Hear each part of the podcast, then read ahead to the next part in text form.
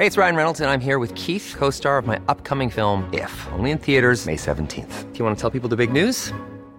All right, I'll do it. Sign up now and you'll get unlimited for $15 a month in six months of Paramount Plus Essential Plan on us. Mintmobile.com slash switch. Upfront payment of $45 equivalent to $15 per month. Unlimited over 40 gigabytes per month. Face lower speeds. Videos at 480p. Active Mint customers by 531.24 get six months of Paramount Plus Essential Plan. Auto renews after six months. Offer ends May 31st, 2024. Separate Paramount Plus registration required. Terms and conditions apply if rated PG.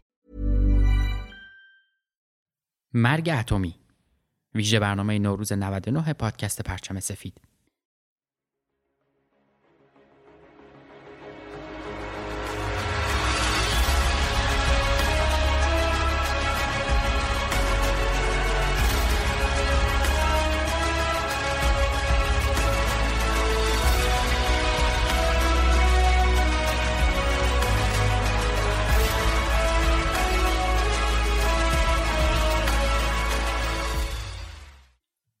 اولین کاربرد بمب اتم قرار بود علیه آلمان هیتلری باشه. اما وقتی ساخت بمب اتم در آمریکا عملی شد که آلمان هیتلری از پا در اومده بود و دو ماه قبل یعنی 8 می 1945 اعلام کرده بود که تسلیم میشه. بنابراین قرعه به نام ژاپن افتاد که به عنوان متحد آلمان همچنان به مقاومت ادامه می‌داد و دو بمب اتمی در 6 و 9 اوت روی هیروشیما و ناکازاکی افتاد.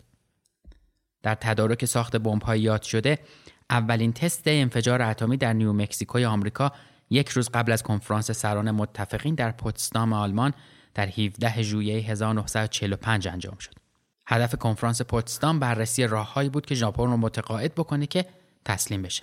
توافق بر سر تعیین نظم سیاسی اروپا و نوع رفتار با آلمان بعد از اتمام جنگ هم موضوع دیگه ای بود که تو این کنفرانس مطرح شده بود. هری ترومن رئیس جمهور وقت آمریکا مایل بود که بعد از آزمایش موفقیت آمیز هسته‌ای و با دست پر به کنفرانس پوتستان بره. به همین خاطر کنفرانس را حتی برای دو هفته عقب انداخت تا نهایتا آزمایش 16 ژوئیه انجام شد. Millions of people have lost weight with personalized plans from Noom, like Evan, who can't stand salads and still lost 50 pounds. Salads generally for most people are the easy button, right? For me, that wasn't an option. I never really was a salad guy. That's just not who I am. But Noom worked for me. Get your personalized plan today at Noom.com. Real Noom user compensated to provide their story. In four weeks, the typical Noom user can expect to lose one to two pounds per week. Individual results may vary.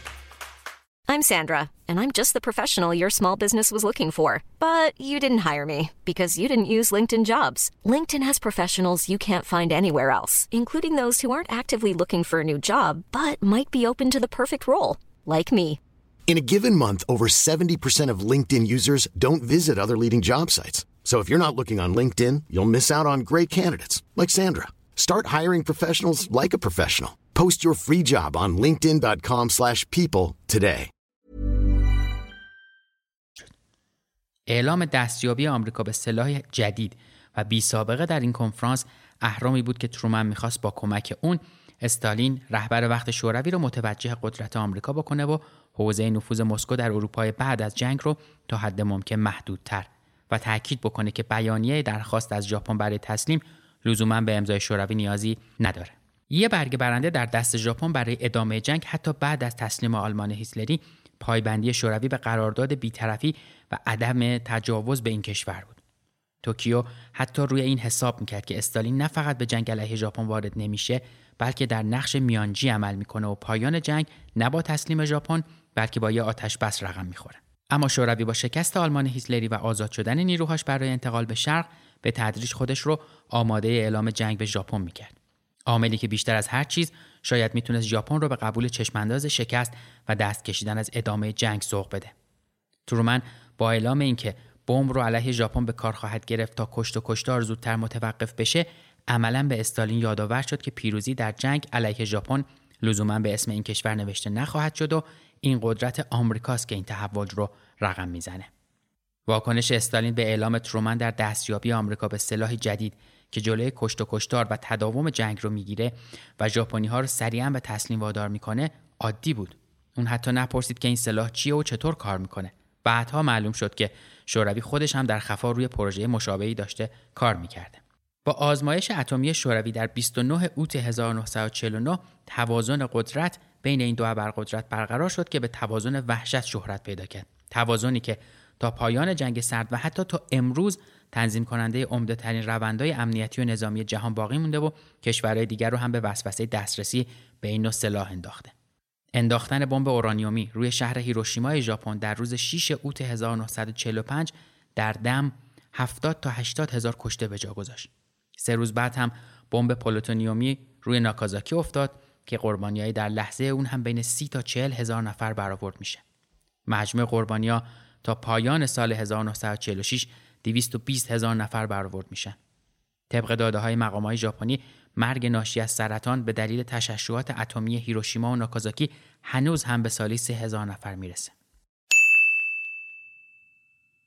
هممون دیدیم با شرایطی که پیش اومده کسب و کارهای آنلاین چقدر تونستن به مردم کمک بکنن و خدمات خوبی ارائه بکنن.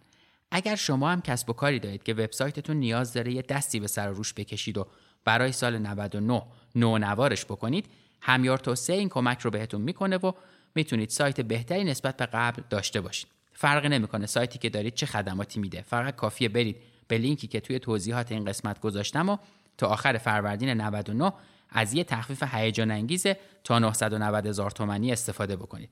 این فرصت خوب رو از دست ندید. در دهه های گذشته هم ابعاد جنایاتی که ژاپن در جریان جنگ جهانی در آسیا مرتکب شد از جمله 20 میلیون کشته که روی دست کشورهای این منطقه و آمریکا گذاشت و هم سرسختی این کشور در ادامه جنگ دلایلی بودند که کاربرد سلاح هسته‌ای توسط آمریکا علیه شهرهای ژاپن را به طور نسبی توجیه می‌کردن و به خصوص در خود آمریکا رو اجتناب ناپذیر رو به لحاظ اخلاقی موجه می‌دونستن اما خب جنایت رو نمیشه با جنایت جواب داد. اون هم در چنین ابعادی. دست کم تا اواسط دهه 70 میلادی روایت رایج درباره تاثیر تعیین کننده بمبای اتم در تسلیم ژاپن کمتر مورد تردید بود. اما به تدریج تحقیق و تردید در این باره رو به افزایش رفت و حالا انبوهی از مطالعات و تحقیقات وجود داره که روایت یاد شده رو اگر هم نقض نکنه اون رو با تردیدهای جدی مواجه می‌کنه. برای مثال وارد ویلسون مدیر مؤسسه بازنگری پروژه سلاح‌های اتمی در مؤسسه British American Security Information Council در آثارش و از جمله در تازه ترین مقاله تحقیقی بلندش که در فارین پالیسی چاپ شده از یه سو به این واقعیت اشاره می‌کنه که بنابر آمار رسمی تا فرود افتادن بمب اتم بر هیروشیما 68 شهر دیگه ژاپن هم آماج حملات وسیع و نابود کننده بمبای آمریکا قرار گرفته بودن و 370 هزار کشته 750 هزار مجروح و آوارگی 1 میلیون و 700 هزار نفر هم نتیجه جنگ برای ژاپن تا اون زمان بوده. اون نتیجه می‌گیره که قربانیای هیروشیما و ناکازاکی که ابعاد دقیقشون دیرتر و بعد از اعلام تسلیم ژاپن مشخص شد در قیاس با این آمار چندان تفاوت فاحشی ندارند. ویلسون همینطور اشاره می‌کنه که بنابر مباحث شورای جنگ ژاپن این کشور دو گزینه رو برای پایان جنگ مناسب می‌دیده یکی بیطرف موندن شوروی تحت رهبری استالین و یکی هم میانجیگری مسکو رهبری وقت ژاپن مبنا رو بر این گذاشت که شوروی تسلیم کامل ژاپن در برابر حملات آمریکا رو با توجه به قدرتی که ایالات متحده در آسیا به هم خواهد زد به سود خودش نمی‌بینه و بالاخره به ایفای نقشی میانجیگرانه که ژاپن از اون تسلیم نشده بیرون بیاد و اون رو انجام بده. گزینه مناسب دیگه برای ژاپن این بود که اگه شوروی هم میانجیگری نکنه خود تداوم جنگ ضرورت حضور زمینی آمریکا در برابر ژاپن رو بیشتر می‌کنه و تلفاتی که از این راه به نیروهای ایالات متحده وارد می‌شده ترومن و تیمش رو مجبور می‌کرده که برای پایان جنگ از تسلیم ژاپن حمایت بکنه. گزینه مناسب دیگه برای ژاپن این بود که اگر شوروی هم میانجیگری نکنه خود تداوم جنگ ضرورت حضور زمینی آمریکا در برابر ژاپن رو بیشتر می‌کنه و تلفاتی که از این راه به نیروهای ایالات متحده وارد می‌شد ترومن و تیمش رو مجبور می‌کرد که برای پایان جنگ از تسلیم کامل ژاپن صرف نظر بکنه. ویلسون بعد با انتقاد از رویکرد رهبری شوروی که در اعلان جنگ به ژاپن تعلل و تأخیر داشته می نویسه که روز 8 اوت یعنی دو روز بعد از بمب هیروشیما استالین به ژاپن اعلان جنگ می‌کنه و صبح روز بعد یعنی ساعاتی قبل از حمله اتمی آمریکا به ناکازاکی شورای جنگ ژاپن برای بررسی وضعیت جدید و اعلان احتمالی آتش بس و تسلیم جلسه برگزار می‌کنه. نتیجه گیری ویلسون با اشاره به برخی حقیقت های دیگه این که نه لزوما بمبای اتمی بلکه تحولات در عرصه سیاسی و به خصوص اعلان جنگ شوروی به ژاپن محرک اصلی این کشور در تسلیم شدن بوده. محققای دیگه به پوشش خبری وضعیت ژاپن در خود آمریکا حتی در یک سال بعد از پایان جنگ اشاره می‌کنند که عمدتا بر ناتوانی فاحش ژاپن در هفته های قبل از فرو افتادن بمبای اتمی بر این کشور دلالت می‌کنه. مارتین یکی از محققای دیگه هم روی این نکته تاکید داره که به خصوص انداختن بمب اتمی دوم صرفا ناشی از شور و شوقی بوده که تست عملی بمب پلوتونیومی ایجاد کرده بوده و باید پروژه که دو میلیارد دلار صرفش شده بود در عرصه عملی هم تست می‌شد. در نیومکسیکو صرفا بمب اورانیومی رو تست کردند و اولین آزمایش بمب پلوتونیومی عملا با انداختن اون روی ناکازاکی انجام شد. البته ترومن در همون کنفرانس پوتسدام هم در یادداشتاش نوشته که ما با این بمب ها به شهرونده و مراکز مسکونی حمله نمی کنیم اما در عمل دیدیم که اینطوری شده. این خودش بحث مفصلی بین مقامات نظامی و سیاسی آمریکا ایجاد کرد. از جمله ویلیام لی رئیس ستاد مشترک آمریکا ترومن رو به بدقولی متهم می‌کنه که با بمب ها به جنگ شهروندای عادی رفته و نه مقابله با تأسیسات و امکانات نظامیش. ژاپن هم همچنان از رهگذر بمب های اتمی خود رو صرفا قربانی جنگ می‌دونه و هرگز حاضر نشده تا حتی آلمان در مورد جنایات بزرگ خود در آسیا در جریان جنگ عذرخواهی بکنه. با این همه تجربه و پیام بمباران هیروشیما و ناکازاکی همچنان بر کار نهادهای بین‌المللی و سازمانها و گروههای مخالف سلاحهای کشتار جمعی تاثیر داره. خواست کاهش نابودی سلاحهای هسته‌ای ایجاد مناطق آری از این سلاحها از جمله در خاورمیانه و حتی صرف نظر کردن کلی از استفاده از انرژی اتمی حالا ابعادی گسترده گرفته و صرفا به یک گروه و جمع محدود در عرصه بینالمللی محدود نمیشه.